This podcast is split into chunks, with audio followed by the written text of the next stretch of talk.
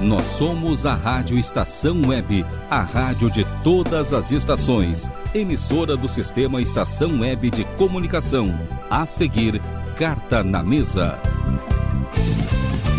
Rádio Estação Web.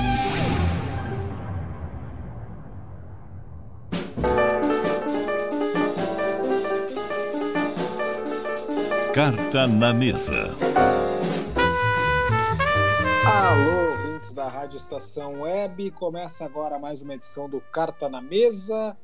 Nesta terça-feira, 7 de dezembro de 2021. Marcos Almeida Pfeiffer, eu voltei agora para ficar, porque aqui é o meu lugar, meu amigo. Boa noite. Que maravilha, hein? Eu parei em frente ao portão. Sobre o latindo. Eu voltei. Ah, que maravilha. Roberto Erasmo. Grande. Música linda. Que bom que tu voltaste, a gente estava com saudade. Os ouvintes estavam sentindo tua falta. E hoje vamos falar é, da dinâmica do futebol. É um momento é, dificílimo, mas também pode ser esplendoroso na história do Grêmio Futebol Porto Alegrense. Que final de campeonato se não tem final emocionante na parte de cima, tem na parte de baixo. Pois é, né? Mais uma vez, né? Porque, bom, ano passado não dá para falar, porque o final da parte de cima foi, foi fantástico, né? O campeonato decidido no último lance entre Internacional e Flamengo, mas realmente, né? Normalmente as brigas ficam na parte de baixo. Marcos Bernaula, boa noite. Boa noite, buenas tardes. Na verdade, aqui de dia ainda. É, calor. Aqui, ah, lá, lá é, é noite já? Em Porto Alegre? Sim, sim, já é. Ah, aqui estamos com um dia esplêndido, né? Um calor aí hoje. E, bom, somos nós três, aparentemente. É um prazer de ter é, você de volta aí, Vicente. É, um grande abraço à distância, né? Faz quanto tempo já, assim, é, nos ouvir nesse, nessa mesa do Skype aí com o Rogério do outro lado, fazendo a técnica. É sempre um prazer e, bom, é, o Grêmio chegou até a última rodada com chance, né? Isso não sei se é bom ou não, mas pelo menos tem aí essa, essa quota de dramatismo é, que todo torcedor e todo campeonato merece. É bom para quem tá neutro, né, Marcos? É, para quem tá neutro é ótimo, ah, emoção e tal. Para quem tá vivendo é um inferno, cara. Mas é. uh, retribuo da mesma forma. Tava com saudade de ti, do Marcos aí, de, de todos vocês. Uh, estive fora por. Cara, foram três programas meus. Isso tá praticamente um mês, né? Duas semanas em que eu tirei férias. Tava precisando de férias, gente. Vocês não têm ideia da, do cansaço. E, e, depois, na semana passada, o meu pai, Pedro Fonseca, recebeu o honroso título de cidadão de Porto Alegre. Ele que não é de Porto Alegre, ele é de São Borja, né? Ah. Mas aí na fronteira com a Argentina, né? Com a província de Corrientes. Mas ele recebeu o título na, na, na terça-feira passada, exatamente no horário do programa aí que que acabou se dando, então acabei não conseguindo vir, mas estou de volta, não é porque o, o, Grêmio afundou nesse período, não, não foi, não tem nada a ver com isso, tá? Isso aí jamais eu, eu seria leviano nesse ponto. E como foi essa, essa cerimônia aí, esse, esse momento? Ah, foi, foi um orgulho grande, né? Poder, poder ver. Claro, eu não, não, não participei da história dele desde o começo. Ele veio para Porto Alegre em 1970, bem antes de eu nascer, com 15 anos. Mas enfim, fez toda a família aqui, todos os estudos, né? Construiu toda a história de vida e, e profissional dele aqui. Então, fazer parte desse momento assim foi, foi bem emocionante, assim, foi muito bom. Momento de, de, de, reconforto assim também, de poder encontrar algumas pessoas que não era possível em função da pandemia, né? Então foi, é. foi, foi, muito bom, assim. Foi uma, uma tarde e noite bem, bem boa assim, para toda a família, graças a Deus. E temos, bom, uma janta boa, imagino também, né? É, é que, é, é que aí é que tá a coisa, né? Na verdade, a homenagem foi às 5 da tarde, mas depois teve aquele ah. galetinho esperto, assim, que, que bah, né? Tava obrigatório, né, Marcos? Então claro. teve que, teve que fazer. Não foi muito, muito feliz em termos esportivos, porque tava dando Juventude Bragantino, né? Eu tava, evidentemente, torcendo contra o Juventude. Juventude ganhou o jogo. Então teve aquela pitada de, de, de, indigestão assim na comida, mas, mas no fim das contas Ainda estamos vivos, deu Mas toda a certo. família Fonseca é gremista? Não, minha mãe é Ah. colorada, dona Ah, Elizabeth claro. é colorada. Então, né, tem, tem, tem essa rivalidade. Assim como aí tem vocês também, né? Teu pai é do Tajeres, né? Sim, amanhã Ah. eles vão, eles vão jogar amanhã a grande final da Copa Argentina. Eles vão jogar Tajeres e Boca Juniors amanhã. Olha, grande jogo, grande Santiago decisão. É, pois é, é uma grande decisão, né? Aí vemos. Eu não sei o que quiser, na verdade, né? Porque é difícil aí de se posicionar. Seria muito mais fácil, pô, não sei, o San Martín de Tucumã e Boca, é muito é fácil, né? Mas assim, bom, é, é difícil. Não, eu tava ontem até. ah, pô, era São Paulo e Juventude o jogo ontem, né? E, e a derrota do Juventude era importante pro Grêmio permanecer vivo. Mas eu me pegar comemorando o gol do São Paulo contra o Juventude, eu me senti assim, a um passo de cometer um pecado capital e ir direto pro inferno, sabe? Mas faz parte da vida, né, cara? É. Futebol tem dessas coisas. E, É, e- e- e o Cuiabá venceu e escapou, né? Então tem só, é, só Bahia, Juventude e Grêmio, né? Exatamente, exatamente. Bahia, Juventude e Grêmio. E Dois dos última- três. dois dos três vão cair. Existem 27 combinações de resultados para essa última rodada. 26 delas rebaixam o Grêmio, só uma mantém o Grêmio na primeira divisão. Ou seja, a chance matemática é de 96 ponto alguma coisa por cento de rebaixamento. Não é 100%. É 96 ponto alguma coisa. Se o Grêmio ganhar o seu jogo, o Juventude perder para o Corinthians em casa e o Bahia perder para o Fortaleza fora, é a única combinação que mantém o Grêmio na primeira divisão. É muito difícil, só que também tem o seguinte, né, gente? São os três resultados teoricamente mais lógicos de acontecerem, são esses, né? O Grêmio ganhar no time praticamente reserva do Atlético Mineiro, ou totalmente reserva, não sei nem se os titulares vão vir para Porto Alegre, porque o Atlético tem final da Copa do Brasil domingo. A Copa do Brasil aqui também termina agora essa semana, assim como aí na Argentina.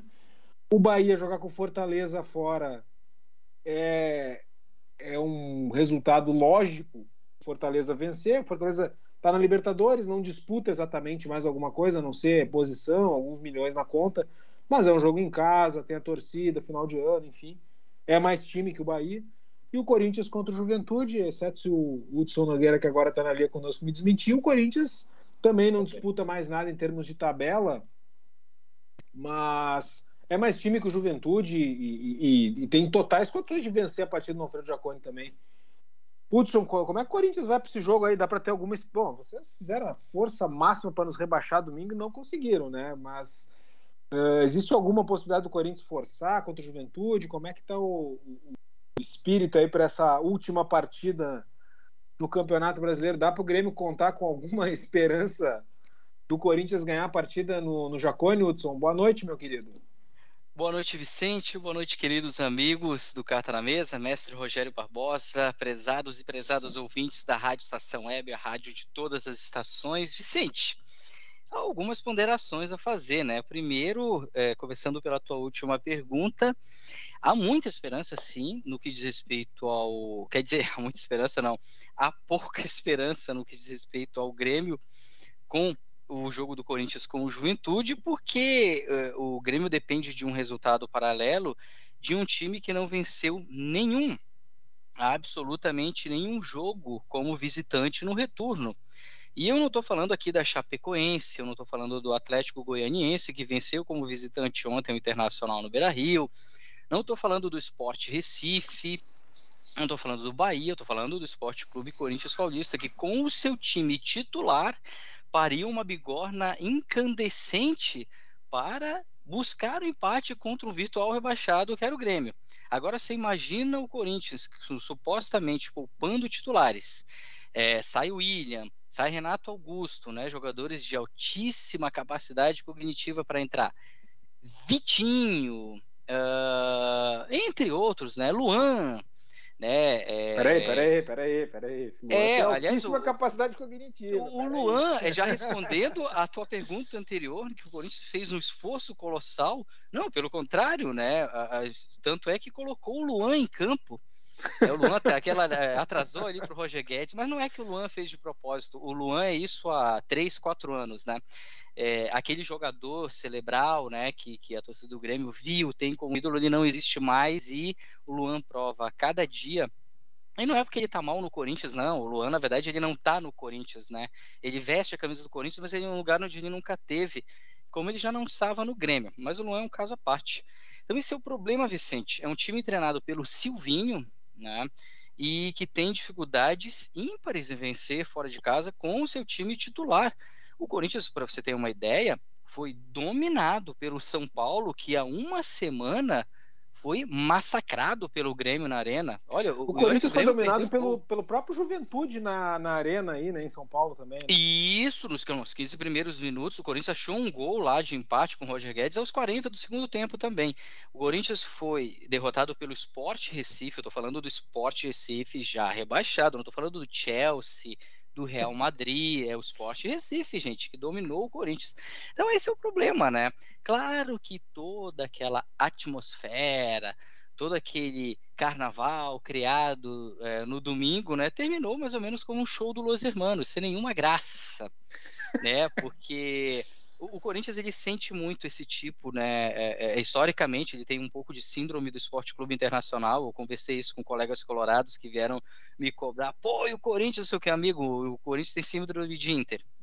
Estádio lotado, muita festa, é cheirinho de como é que eu posso dizer, de decepção.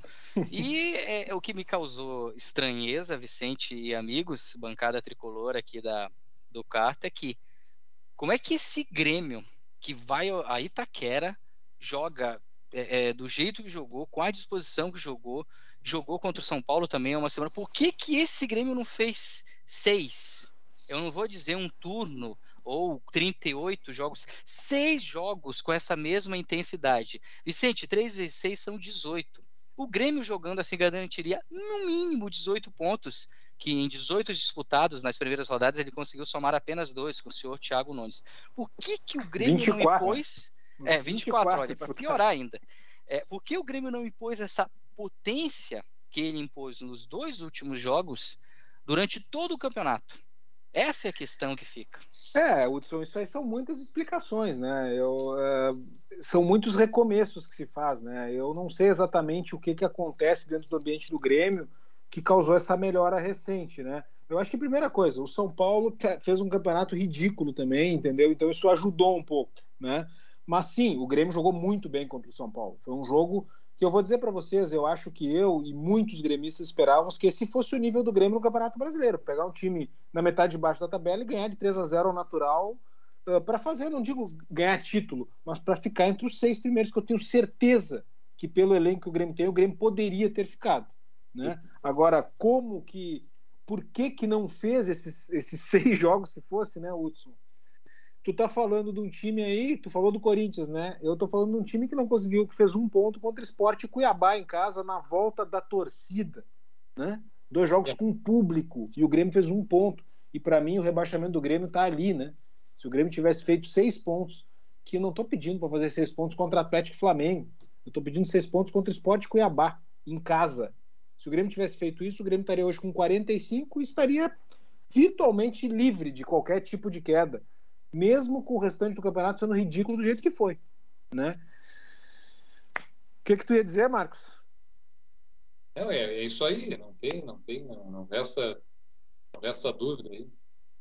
Eu... Agora, tem uma coisa que eu queria dizer assim para vocês, tá? Que, que a, a, gente pode olhar essa situação do Grêmio, tá?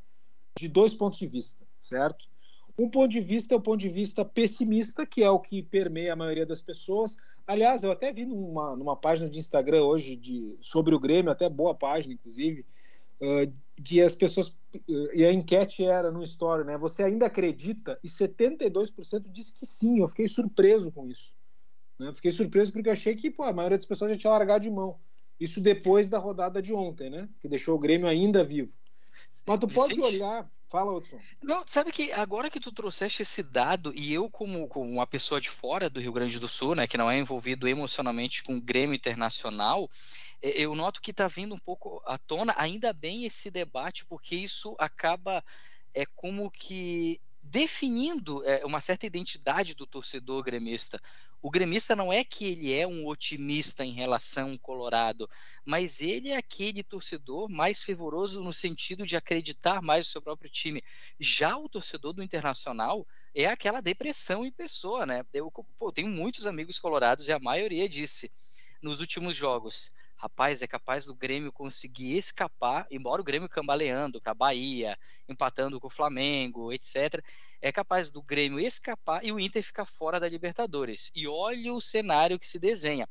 Aliás, o Internacional está conseguindo uma proeza que eu acredito que é maior, Vicente, do que, que se o Grêmio, Grêmio conseguir acabar, escapar. O Grêmio que... pode acabar o campeonato cinco pontos só atrás do Inter. É, cair, é, é, é, isso que eu quero que o Marcos Bernal lá entenda, lá em Córdoba, é que o Internacional passou praticamente 35 rodadas classificado para a Libertadores, porque é só não ser rebaixado para ir para a Libertadores, Marcos, aqui no Brasil, como você bem sabe.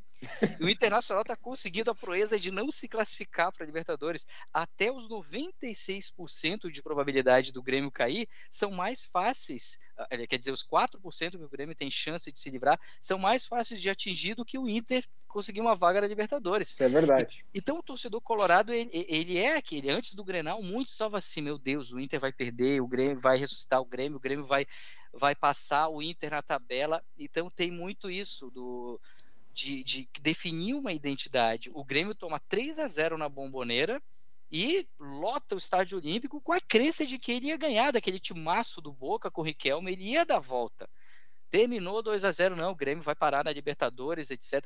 Então o gremista ele é mais do que otimista nesse sentido. E o Colorado parece que tem aquela síndrome dos anos 90, né, que não acaba nunca. É, eu acho que é, é o pessoal da nossa idade, né, que, que, que, cultua um pouco mais esse tipo de situação, né, que tem esse pessimismo, porque nos anos 90 o Inter bateu na trave muitas vezes e, e aquela vez de 96 contra o Bragantino é a mais assim aterradora. Bom, teve com Juventude também, mas aquela com o Bragantino acho que foi um dos exemplos mais aterradores, porque o Inter tinha tudo para se classificar, ia pegar o Bragantino rebaixado na última rodada com 100 pessoas no estádio e o Inter perde o jogo para o Bragantino e fica fora, né? Então esse tipo de situação eu acho que molda muito também, pelo menos na nossa faixa etária, né, Hudson? Eu não sei como é que essa gurizada agora de 20 18, 20 anos que viu o Inter ganhar muita coisa 10, 15 anos atrás, como é que ela lida né, com esse tipo de Eu creio que estão entrando nessa também, Vicente, porque tu citaste exemplo dos anos 90 e não vamos há muito tempo, né? O Internacional caiu na Copa do Brasil é, por Vitória da Bahia. Gente, o Vitória foi rebaixado para a Série C. E o Internacional foi eliminado em casa de virada Não, Vitória o, o, da Bahia. Pessoal. E esse Vitória, o Grêmio que está caindo, eliminou com o pé nas costas, ganhando de 3 a 0 em Salvador, né? Então realmente o, foi uma coisa muito fora do normal aquilo ali. Né? O Inter perdeu para o Always Red, gente. É só um time no mundo que perderia para o Always Red. É o Esporte Clube Internacional. Está lá na data de fundação, 4 de abril de, 1909, de 1909. Tá lá, o Internacional vai perder pro Always O Internacional perdeu lá na Venezuela. Qual é o nome do time? O não é o Tátira. Me fugiu agora o, o nome, é um nome parecido. Mas o Internacional conseguiu a proeza de perder lá, ele conseguiu a proeza de ser eliminado pelo Olímpia, que era um dos piores times da Copa Libertadores 2021. Então, é, isso o é Aragua. Era, né? O Aragua, Aragua. Não, o Aragua o Grêmio ganhou. O Aragua foi que o ah. Grêmio ganhou de 8 a 0. Nossa. O, é, o Inter perdeu pro Aragua nos anos 70, né? Por isso que rolou essa, esse meme na época, porque o Grêmio ganhou de 8 a 0 e estava dizendo que era fácil demais, e o Inter, grande Inter dos anos 70, jogou uma Libertadores contra o Aragua, que até tinha outro nome na época, mas é o mesmo clube, e o Inter perdeu esse jogo. Mas isso 40 e tantos anos atrás, né? Mas o que eu estava dizendo, Hudson, é o seguinte: existe duas maneiras de olhar essa situação do Grêmio, tá? A maioria, olha. É, bom, eu fiquei surpreso. A maioria é otimista. Eu não sabia que seria assim. Mas o normal, o que se diz na imprensa, o que todo mundo fala, entendeu? É que o Grêmio está 36 rodadas na zona de rebaixamento, o que é a campanha mais vexatória que, que eu já vi assim de um clube grande fazer, porque nenhum, nem o Grêmio de 2004 passou o campeonato inteiro na zona de rebaixamento, e esse time do Grêmio está conseguindo essa proeza. O Grêmio teve sete chances de sair do Z4 e não conseguiu em nenhuma sair quando dependia de suas próprias forças.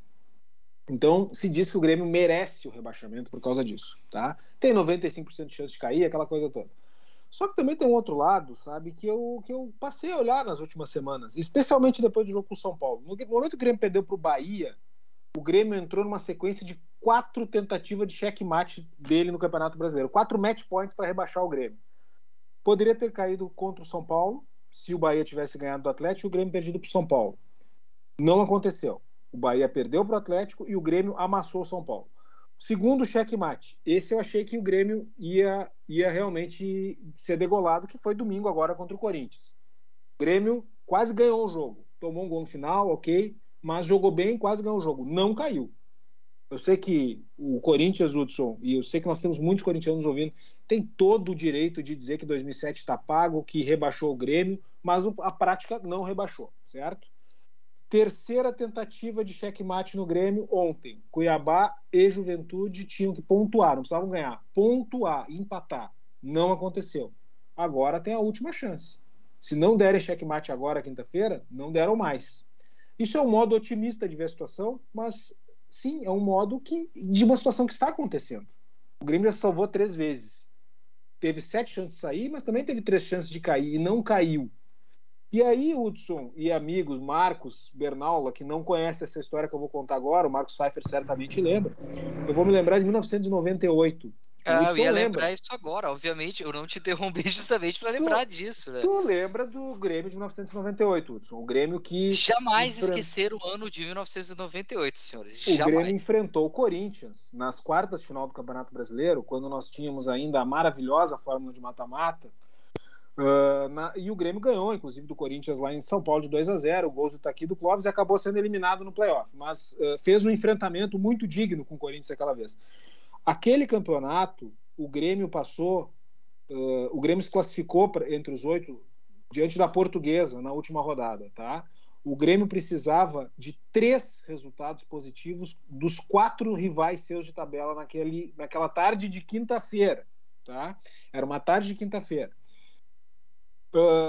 Era Cruzeiro, Atlético Mineiro, Vasco e Flamengo, os dois cariocas e os dois mineiros. O Grêmio tinha que três desses quatro tropeçarem e o Grêmio vencer o seu jogo. O Grêmio enfrentaria a Portuguesa no Estádio Olímpico. A Portuguesa era um time fortíssimo na época, já estava classificada, era terceiro ou quarto colocado no campeonato. O Vasco enfrentaria o Goiás rebaixado, o Flamengo pegaria o Paraná que estava sendo rebaixado, o Atlético Mineiro enfrentaria Ponte Preta que estava praticamente já estava eliminada, não tinha o que fazer, e o Cruzeiro enfrentaria o Juventude, que também não tinha o que fazer. Desses, o Vasco era campeão da América, tá? Não era o Bahia de agora ou o Juventude. Era campeão da América. O Flamengo tinha Romário. O Cruzeiro foi vice-campeão brasileiro, vice da Mercosul e vice da Copa do Brasil. Era um baita time. E o Atlético Mineiro também tinha um time bom. Marques, Valdir, era um time bem chato. Desses quatro, só o Cruzeiro ganhou. O Grêmio ganhou da Portuguesa por 4 a 2 no final do jogo e se classificou três resultados de times melhores do que esse que o Grêmio está disputando hoje deram certo. E aí, Hudson, o meu ponto final dessa história. Quem hoje, Hudson, Marcos Pfeiffer, diz aqui no Brasil, ou aqui no Rio Grande do Sul, que aquele Grêmio de 98 não merecia ter se classificado porque passou 22 das 23 rodadas fora da zona de classificação. Quem não, aqui disse, ah, o Grêmio se classificou faltando três minutos para acabar a primeira fase? Ele passou todas as rodadas fora da zona de classificação e metade dessa zona de, da, da, fase de classificação na zona de abaixamento. Começou muito mal o campeonato e foi se recuperando. Então não adianta tu me dizer que o Grêmio está 36 rodadas no Z4 e merece cair. Se o Grêmio terminar quinta-feira fora do Z4, ele não cai. Entendeu? Então merecimento, acreditar, são coisas muito relativas. Ninguém vai rebaixar o Grêmio antes da hora, entendeu? Se o Grêmio tem, fez um o campeonato. Né? E eu tô falando isso aqui, ó, só para deixar claro, tá, antes de passar a bola. Eu não tô passando pano nesse campeonato horroroso que o Grêmio fez, tá? Tu pode ter toda a restrição com o Romildo Bolzan, com Wagner Mancini, com o Thiago Nunes, com quem quer que seja. O Grêmio errou muito. E o Grêmio está na situação que está por merecimento. Trabalhou muito mal esse ano. Mas tu não vem querer me enterrar antes da hora, isso diz... só para desmobilizar a torcida só para desmobilizar e a gente aceitar rebaixamento como uma coisa natural que não é. O Grêmio ainda não caiu e ainda tem uma chance de não cair. Então, sabe, estou fazendo isso tudo para a gente dizer o seguinte, gente: existe uma disputa ainda e não é justo que se tire a esperança das pessoas ou a ideia das pessoas de que pode se escapar, porque ainda pode. Sabe? E eu não estou dizendo aqui que eu acho que vai escapar. Eu vou quinta-feira na Arena torcer para o Grêmio, como eu faço há 31 anos, acreditando que existe uma chance de escapar. Eu não estou dizendo que eu botaria o meu dinheiro nisso. Mas tu não pode tirar das pessoas esse direito, sabe? E dizer que ah, é merecimento. Merecimento por quê? O que é merecimento? Se o Bahia passou o campeonato inteiro beirando o Z4 e cair na última rodada, não vai ter merecido cair? Vai. Mas aí, se a gente for levar a cabo né, a regra do merecimento, o, o Flamengo tinha que ter acabado, tinha que estar preso pelo que ele fez, né, na, forçar a volta do futebol na pandemia. O, o Cruzeiro tinha que acabar. O Corinthians, pela, pela dívida estrondosa, o Atlético Mineiro não seria campeão também. Não, o Flamengo não teria ah. sido campeão ano passado, né? Porque passou 37 das 38 rodadas fora da. É, então, é, claro, aí é um julgamento mais uma, uma questão de, de, de, moral, né? Que é muito complicada, muito relativa, porque eu defendo. Eu, eu conheço influências, especialmente que são da, da do, do, do, do Flamengo, enfim, que defendem com unhas e dentes toda, toda a, as, as ações, no mínimo uh, discutíveis né, do, do rubro-negro carioca. Eu tomo aqui só como exemplo, mas se fosse merecimento, o São Paulo deveria ser rebaixado já há um tempo, né? Por tudo que o, pelo cabaré que é o São Paulo Futebol Clube hoje, um clube que já foi modelo né, de administração, gestão no Brasil. Mas o adendo que eu queria fazer é que em 98 teve um clube que ele ficou todo o campeonato praticamente entre os oito classificados. e ele foi eliminado por Quem é o clube? Esporte Clube, Esporte Clube Internacional. Né? E aí, Vicente, isso te ajuda a entender. Né? E, tu te ajuda a entender a identidade da é, dupla sim. Grenal. E sim. é óbvio que o torcedor do Grêmio, é, inclusive eu torci muito pelo Grêmio naquele, naquela combinação pela, na, na, vitória da portuguesa, porque eu queria ir no jogo, aquele que ocorreu no domingo, claro. né, um golaço do Rincon com eu 35 estava nesse jogo Porto Alegre. E, claro, depois teve aquele 2 a 0 o, o Grêmio foi o time que deu mais trabalho pro Corinthians ali. Olha que teve o Santos do Leão depois e o Cruzeiro timaço do Lever Cup à época, né? Mas. E o Grêmio é... tem um time fraco, né, Hudson? Vamos combinar. Itaqui, Scheid eram as referências, Zé Alcines e Afonso, Rodrigo Mendes era um bom jogador e tal, mas era um time Clóvis, muito abaixo. Né? E Clóvis e Itaqui fizeram gols antológicos para Pacaembu, né? Mas se tu botar no papel, é um time inferior ao que o Grêmio tem atualmente, por exemplo. Não, total, mas é, é, claro, aí o problema do Grêmio a gente pode discutir, deve discutir a partir da próxima semana, que ah, não é um sim. problema exclusivo do Grêmio, mas a gente sempre vem batendo aqui nessa tecla, né? E o Igor fala que é aquele a falta do elo entre o vestiário e o camarote né, da, do, da diretoria do Grêmio. O grande problema do Grêmio, como a maioria dos clubes do Brasil, mas do Grêmio é mais latente, tanto que o Grêmio está nessa situação, chama-se jogadores, vestiários. Ah, mas Romildo Bozan tem culpa, o Renato, o Portalupismo tem, o Marcos Herman, não sei quem, tem, todos eles têm sua parcela de culpa, absolutamente todos, principalmente o, o, o presidente Romildo Bozan Júnior. Entretanto, quem é que devorou? Renato Portaluppi, Luiz Felipe Scolari, eu estou falando só dos dois dos três maiores treinadores da história do Grêmio, porque aí some essa, a isso aí, Valdir Atahualpa Espinosa, isso que eu estou deixando de fora o Enio Andrade ali, né? Enfim, uh, esses caras devoraram dois ídolos gigantes da história, dois pilares da história do Grêmio. Bom, Thiago Nunes e Wagner Mancini, eu não vou nem comentar. Agora, esse sim é o problema do Grêmio. É Rafinha, é são outros jogadores. O Rafinha porque é mais explícito, né? É, é, a, o comportamento dele dentro de campo é, é, até de forma patética. E não é um mau jogador, o Rafinha, né? Jogou muito bem joga domingo, 10 inclusive. anos no, no, no Bayern à toa. Tudo bem, não, foi, foi reserva do Lan. Foi muito bem domingo, inclusive, o Rafinha, tirando os chiliques, mas jogou muito bem, né? foi, foi importante. Aí, é, e, e, ele passa esse destempero pro, pro, pro time, enfim, então é um elenco, como foi, foi dito, que ele não é um elenco desgraçado, com jogadores desprezíveis, tirando uma outra peça que todos os clubes têm agora. Não, não é possível que esses caras levaram o Grêmio a essa situação. Só eles vão conseguir tirar. É, não, não só eles, né? Agora outras forças necessitam. Então, esses caras precisam ser debatidos sim, porque quando eu falo esses caras, estou falando de jogadores no termo genérico, porque o Flamengo ocorre a mesma coisa. O Flamengo, é, os vestiários têm dentes para mastigar um Rogério Ceni, para mastigar um Rogério um Renato Gaúcho. Ah, mas eles também deram problemas é, no, ali, não sei aonde. O vestiário do Internacional mastigou o Miguel Ángel Ramírez, tá bom. Pô, o Miguel Ángel Ramírez, o vestiário, não sei o que está acontecendo lá com o Diego Aguirre, se há a desmobilização geral, etc. os vestiários que engolem Thiago Não, o- Nunes, o caso engolem Inter, treinadores Hudson. em todos os lugares. O caso, só, só interrompendo, o caso do Inter, eu acho que desde que se cogitou essa saída do Diego Aguirre para a seleção uruguaia, o Inter nunca mais foi o mesmo, sabe? Eu não sei se tem alguma coisa a ver, mas eu coincido muito as datas, assim, é, o declínio do Inter a partir desse, dessa notícia. Eu não sei se isso causou algum tipo de desmobilização, mas eu acho que faz muito sentido. Exato, exato. Mas eu fiquei pensando, eu, fiquei- eu vinha pensando até para o debate de hoje. Ontem eu estava ouvindo o jogo do, escutando o jogo do Internacional. Ah, é, saiu vencendo depois da derrota para o Atlético Goianiense. Fiquei perguntando, não, o time internacional é um time é, é, um elenco razoável, elenco até, pô, trouxe o Tyson, né? Tem jogadores ali que tem, o próprio Cuesta fez uma grande partida, acho que o único jogador que teve ontem destacada raça, vontade mesmo, os demais apáticos, enfim, o próprio Tyson reconheceu que tem, tem que mudar muita coisa no Internacional.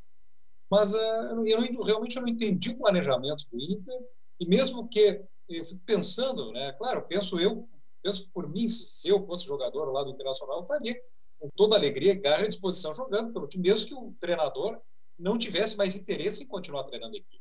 Vamos jogar pelo time, vamos jogar por nós, pela equipe, pela, pelo Internacional, né? pelo o clube que está pagando o nosso salário, pelo torcedor que também está contribuindo com isso. E, e, eu não sei o que, que passa, o que, que, se passa na cabeça do jogador. Se, se, eu queria que vocês que acompanhem até profundamente mais futebol do que eu, é, desmobiliza tanto assim o técnico como o Diego Aguirre daqui a pouco anunciar que vai se retirar o ano que vem, o jogador depende tanto do técnico é, Hudson Vicente e também Marcos Bernal.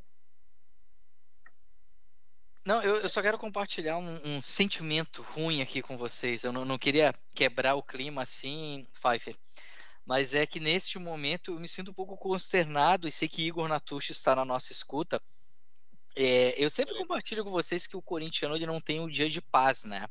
Ah, o Corinthians venceu, não sei o que, foi campeão da Libertadores feminina. No dia seguinte vem, ah, jogador entra com processo e ganha milhões em cima do Corinthians. É, hoje teve reunião lá no Corinthians, aí tem Jaça, que é um mafioso lá no conselho, enfim. Aí eu abro aqui uma notícia de que o Corinthians tem interesse em Jorge Jesus e Igor Natucci. Era só isso que eu queria compartilhar com vocês, gente.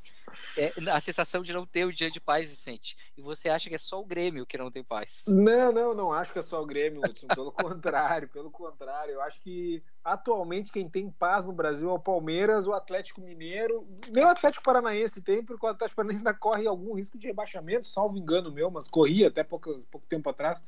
Embora vá disputar a final da Copa do Brasil. Então, paz, assim, é uma coisa que o Botafoguense hoje acho que tem um pouquinho de paz, né? O Botafogo tá de volta.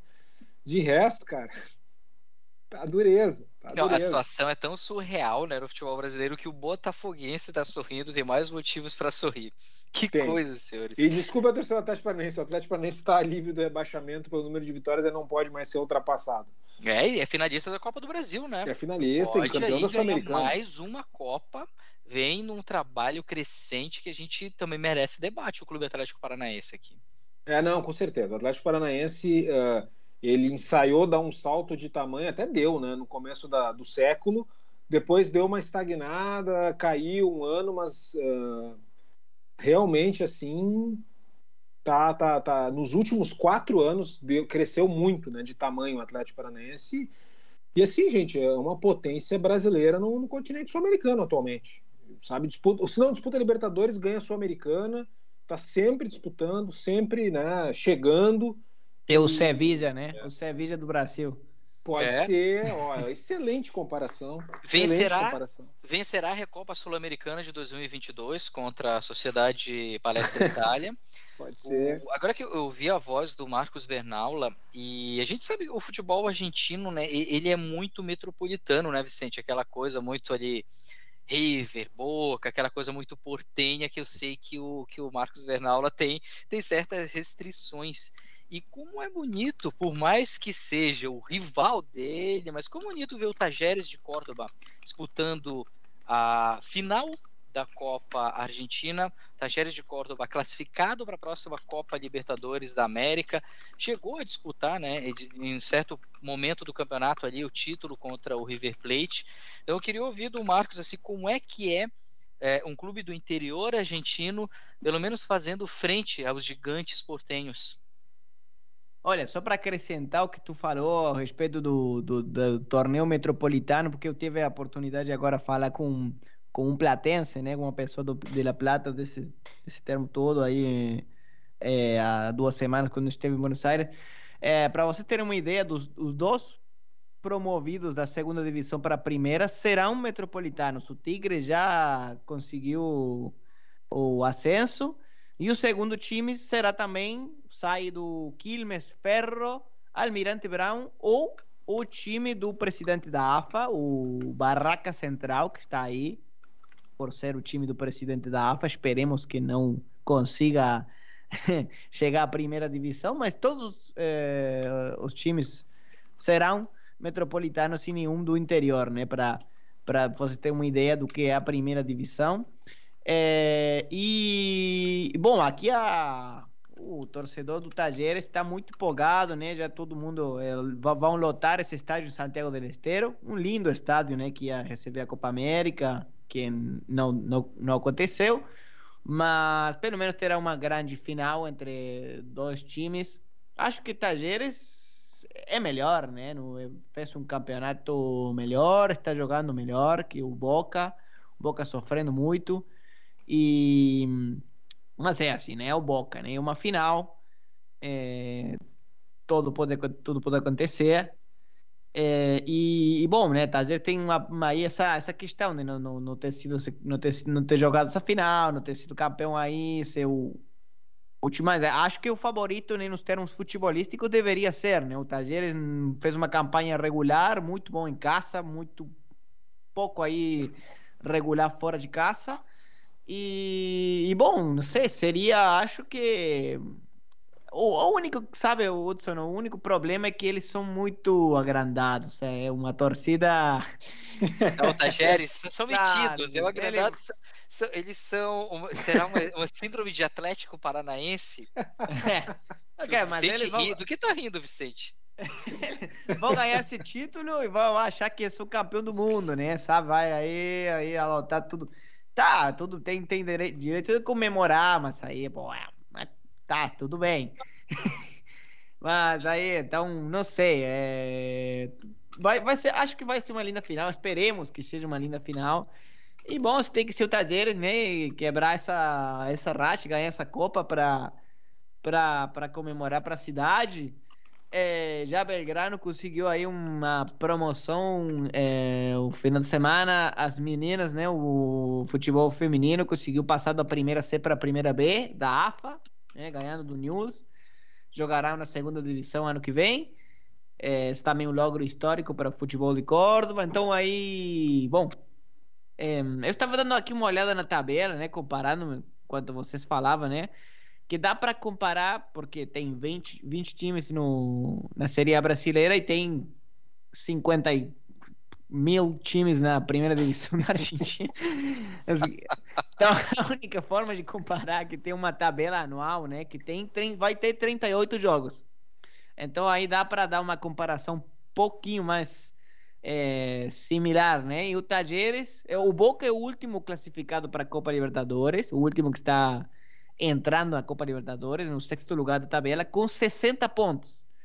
E o último que estaria entrando na Copa Libertadores do Brasil na oitava colocação é o América Mineiro, hoje, né? Com 50 pontos, 10 a menos, né?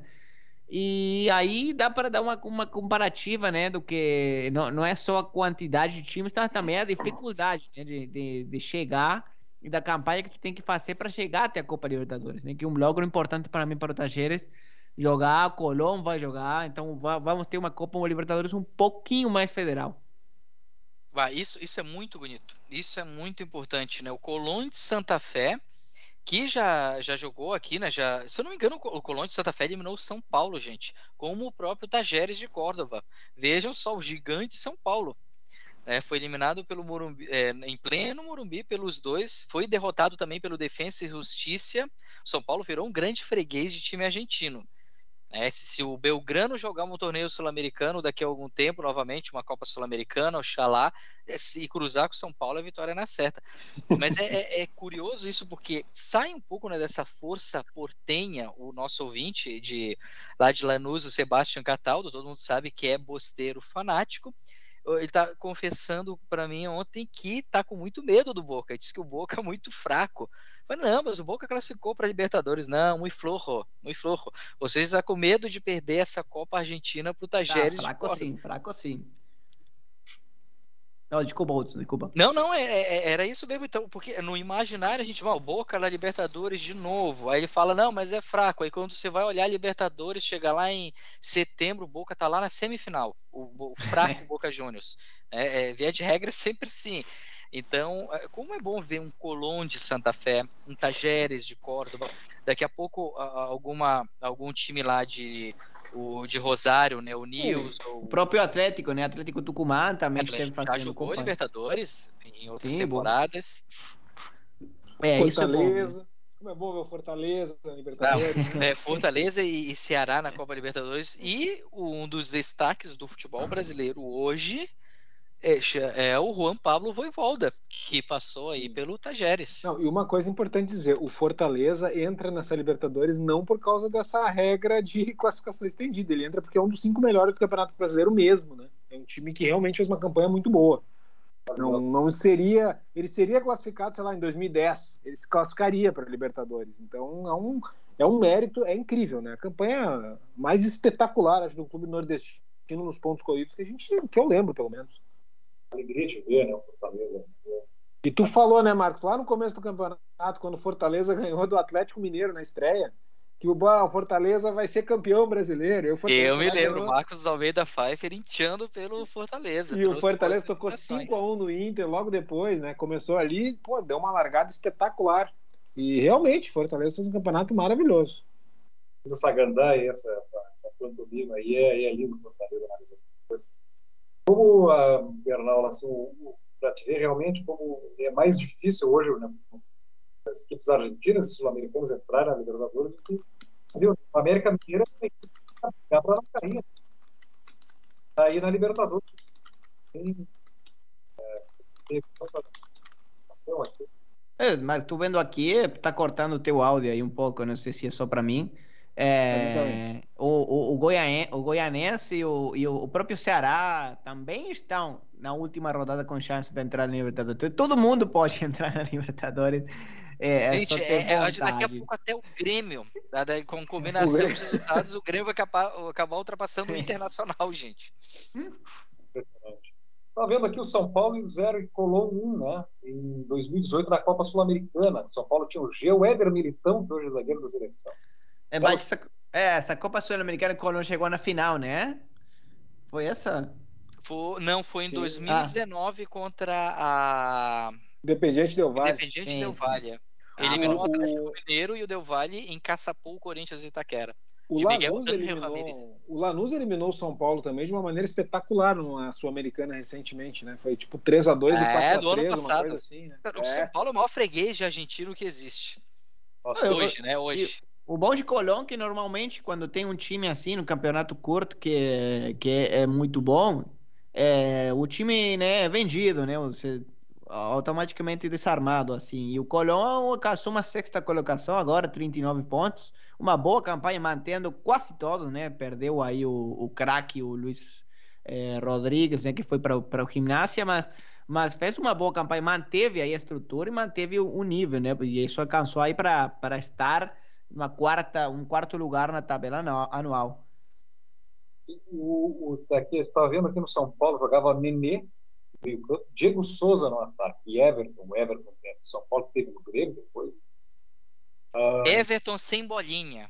Everton sem... alguns gremistas mais maldosos. Né? Alguém lembra de quem era o técnico de São Paulo? Em 2018? 2018, esse, essa eliminação para o Colombo. Crespo? Ah.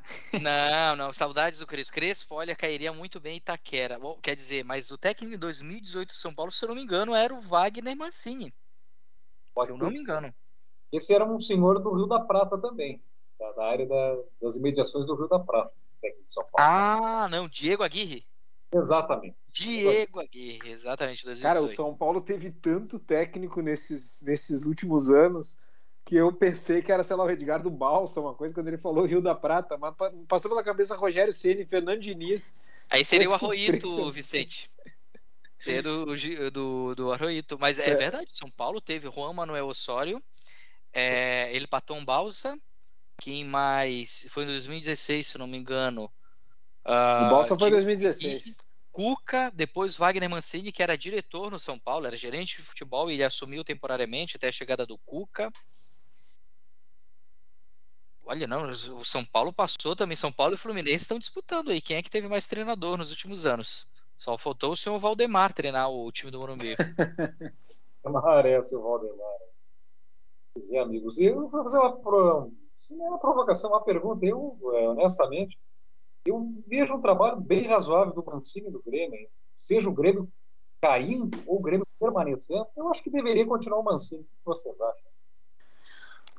Olha, Marcos, eu acho o seguinte: é, como o Hudson falou ali, eu acho que, independentemente de técnico, os jogadores do Grêmio, e ninguém fala do jogador nunca, né? Tem muita culpa nessa história também, sabe?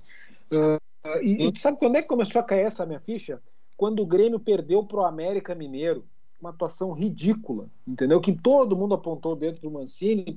Era um enredo óbvio, né? O Mancini trocou o América pelo Grêmio para escapar do rebaixamento, para pegar um clube grande e acabou se dando mal e perdendo, tomando um baile do América.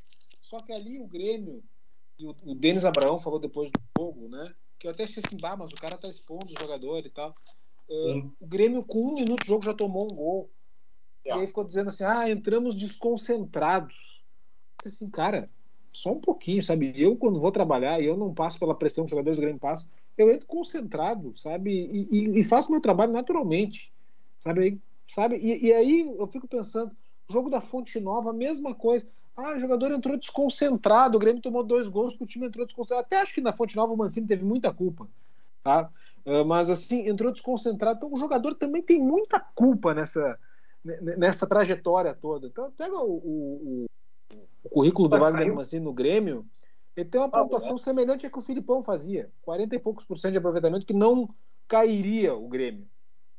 Uh, tirando a parte do Thiago Nunes, o Grêmio certamente. O Grêmio estaria disputando Libertadores, Hudson. Estaria com seus 50 pontos. Não, mas é verdade. Estaria, né? Mas é, é verdade. Teria... Como o Felipão. Gente, nem o Felipão aguentou esse elenco do Grêmio. Pessoal, a gente está falando de Luiz Felipe Scolari um cara que treinou a seleção brasileira duas vezes, ele treinou o Chelsea e foi um dos poucos lugares onde ele foi engolido pelo vestiário, foi no Chelsea. Ele treinou o Palmeiras por umas três oportunidades, foi campeão em todas. E, gente, o Palmeiras é uma panela de pressão. A torcida do Palmeiras, ele cunhou, o Felipão, o termo a turma do amendoim da ala corneteira do Palmeiras ficava enchendo o saco do cara que ganhou tudo lá, exceto o Mundial, mas tudo bem, é o Palmeiras. Então, e que tem tudo para ganhar agora, né, em fevereiro do Chelsea. Por que eu fui tocar nesse assunto? Mas enfim, então esse aproveita, elenco, aproveita enquanto ainda vale. É, esse elenco devorou o Luiz Felipe Scolari, gente. Que, mas quem é que o Grêmio ia trazer? O Zé Mourinho, o Guardiola iam ser moídos para esse elenco do Grêmio. É isso, claro. Daqui a pouco as coisas vão vir à tona com o Grêmio caindo ou não, é, é, é uma Sim, coisa é fato. Grêmio, vai ser muito grande. O Grêmio precisa fazer sim terra arrasada e limpar pedra sobre pedra que se dilacerou no Maitá. E vai fazer, Hudson, tá? Vai fazer, com certeza. Isso aí é informação. O Grêmio vai fazer uma reformulação muito grande, até porque, principalmente se cair, não tem nem dinheiro para manter. Jeromel, Cânimo e Douglas Costa é metade da folha prevista para a Série B. Então, assim, uh, vai ter que fazer uma reformulação. E, e, mas assim, só para concluir, né, que o, que o Marcos tinha falado, uh, o, o, Mancini tem um aproveitamento ali de décimo, décimo primeiro colocado com esse time do Grêmio, uh, que eu acho assim, ó, a, a, partida que o Grêmio fez na Fonte Nova, quando saiu aquela escalação com três volantes, destruindo tudo que o Mancini tinha construído ou achado contra o Bragantino e a Chapecoense, para mim, ele tinha que ter sido demitido antes do jogo começar. No vestiário, tinha que ter mandado embora tu quer botar esse time em campo, tu não tem condição, tu tem que ir embora, entendeu? Uh, mas não mas acho é, que ele Vicente... seja o culpado, entendeu? Não acho que ele seja o culpado, mas não gostaria que ele continuasse para o ano que vem e acho que não vai continuar. O, o Mancini, ele tem, infelizmente, essa autofagia. Poder de, de se autodevorar é, e de implodir o que ele está conseguindo melhorar. Uns meses antes, no Corinthians, ele, ele, conseguiu arrumar o time, que era uma bagunça, que tinham jogadores é, que não podiam passar nem, na, nem de metrô na frente de Itaquera, e ele conseguiu arrumar o time com três zagueiros, e ele inventa de mudar tudo que ele havia construído, tudo que ele havia melhorado num jogo, numa semifinal, num jogo pela Copa Sul-Americana contra o Penharol de Damian Musto. E aí ele conseguiu ser eliminado, é, é, perdeu duas vezes para o Penharol, volto a dizer, de Damian Musto, e perdeu para o Palmeiras, assim, o Palmeiras ganhou o jogo no estralo de dedo, né? O Palmeiras lembrou, ah, a gente tem que estar tá em campo, tem que ganhar o jogo, tá, 2 a 0 acabou. Então ele mesmo conseguiu implodir o trabalho dele, o que ele conseguia, que ele estava melhorando, né? Aliás, por falar no Mancini, gente, que é o cara que ele tá né, né, à frente do comando do Grêmio, mas acho que eh, no momento que, que a gente vive, né, sobretudo num país como o, o Brasil, por quem é governado, pelas forças que regem o poder aqui nessa, nessa nação, mas eu não sei se ele vai nos escutar, mas eu quero desde já fora né, a análise do trabalho profissional dele, dele que tem que ser analisada aqui é, por todos nós, mas eu, se pudesse, daria um grande abraço aqui no Mancini, não só por ele ter trabalhado no Corinthians, ajudou muito o Corinthians, ajudou a salvar o Corinthians do rebaixamento com um time, um elenco bizonho, muito pior que esse do Grêmio, pela perda que ele teve, né? É, o, com certeza. Mancini se despediu da mãe dele, é sempre muito triste já está voltando para trabalhar no Grêmio num dos momentos mais difíceis da história do Grêmio. Então ele, ele é um profissional exemplar. Exemplar. Houve algumas insinuações de que ele não tinha, tinha chegado atrasado, não tinha dado treino antes do jogo contra o Palmeiras. Olha, pelo pouco que eu conheço da carreira do Mancini, não é do perfil dele fazer isso. Muito pelo contrário.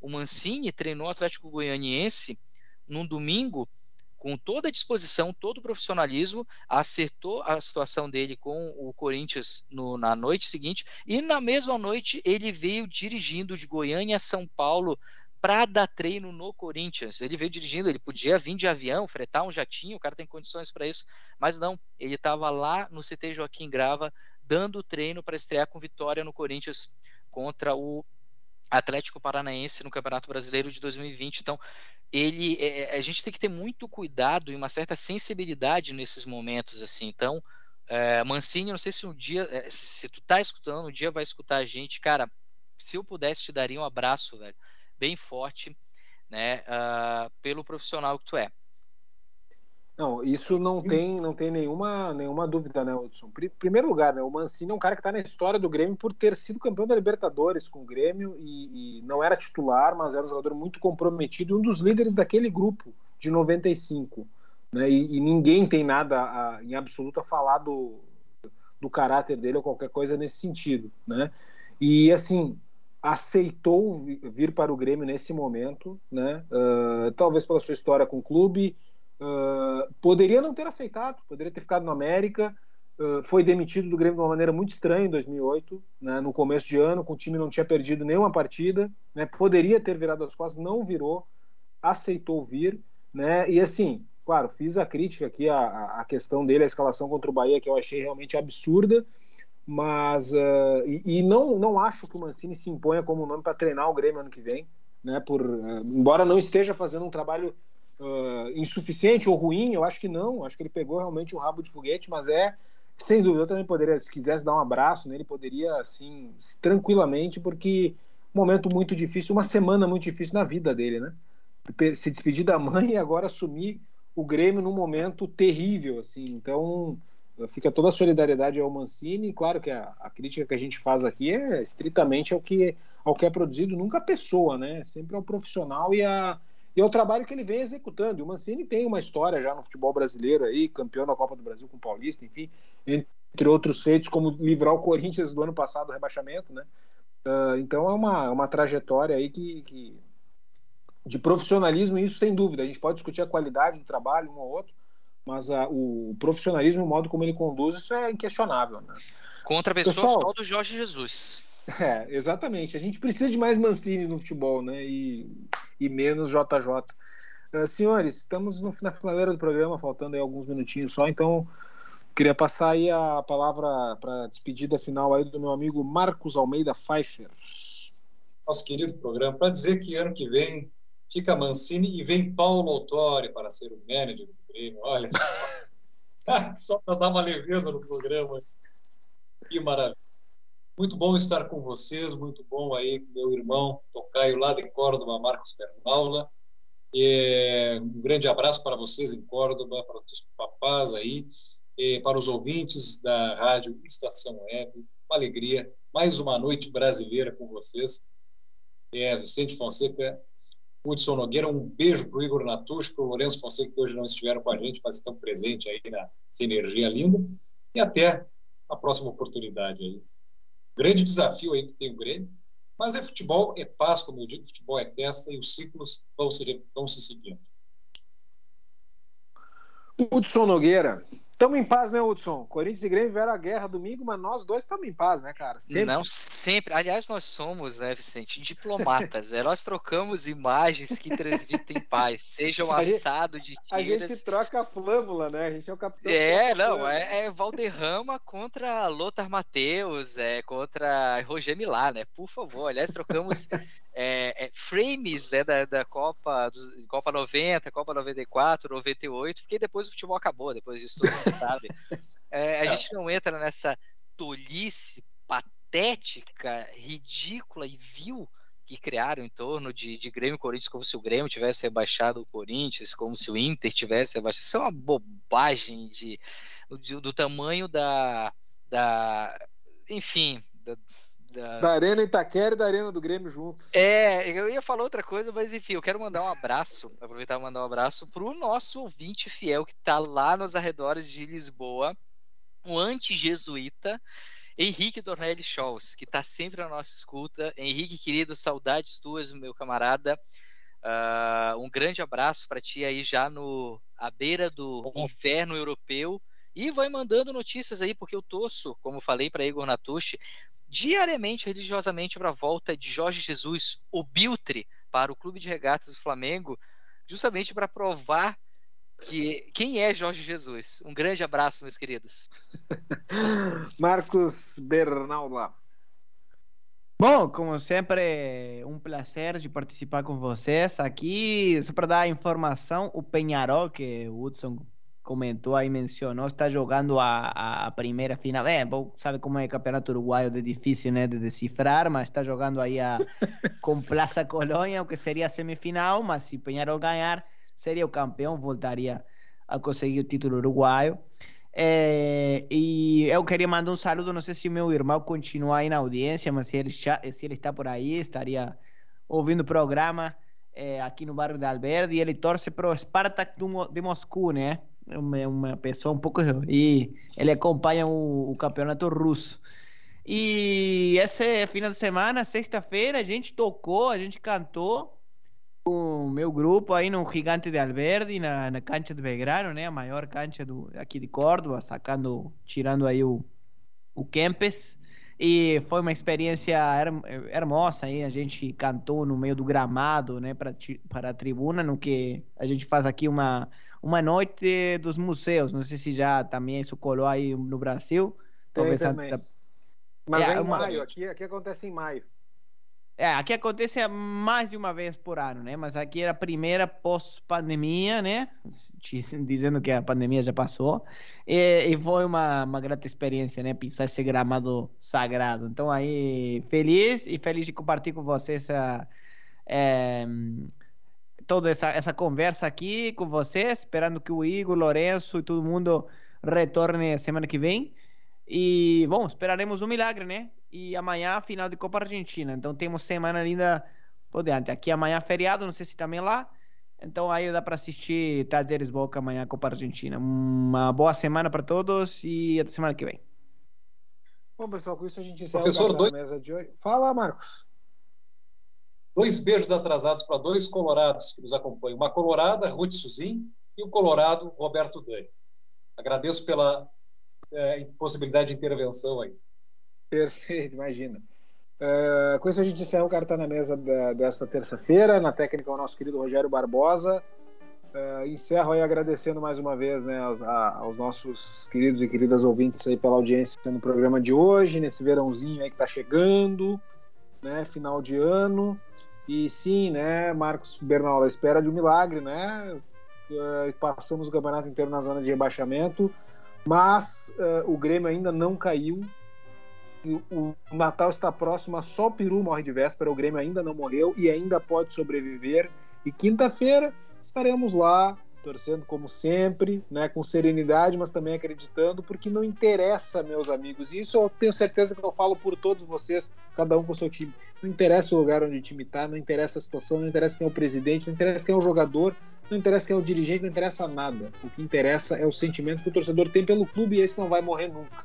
Então, independente do que acontecer na próxima quinta-feira, independente do que aconteceu no domingo ou durante todo esse trágico campeonato brasileiro que o Grêmio viveu, nós torcedores do Grêmio estaremos sempre ao lado do clube uh, para reabilitar, porque agora é hora de tentar salvar o paciente que está doente, salvar aquele filho que desobedeceu e está doente. Depois que ele estiver em casa recuperado, a gente dá a chinelada e conversa para não fazer mais, tá certo? Um abraço a todos e até semana que vem.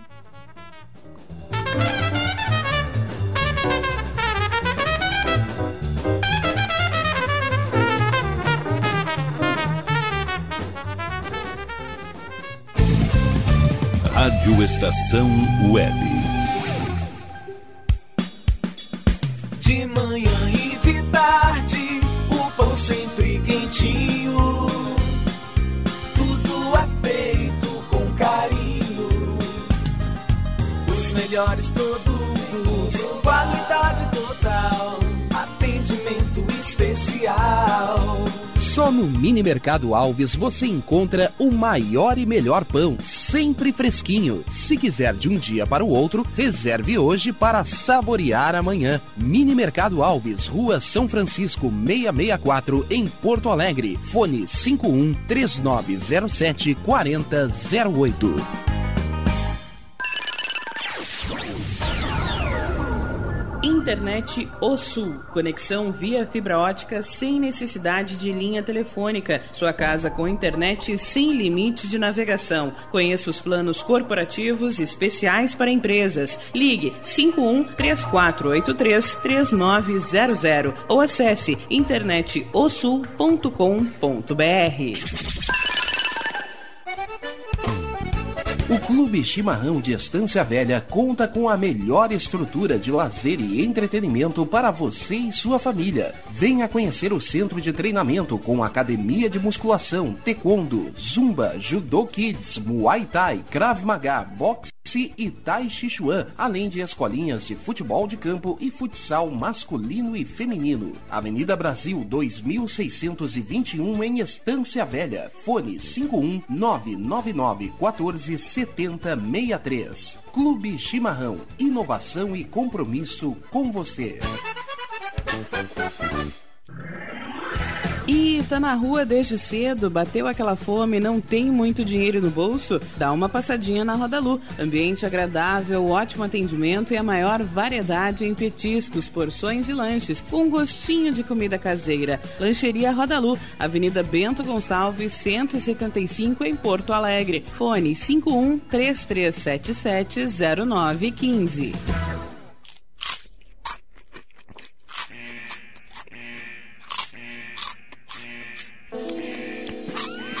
Atenção, os salgados anjos são extremamente gostosos e viciantes. Faça sua encomenda 51991394228.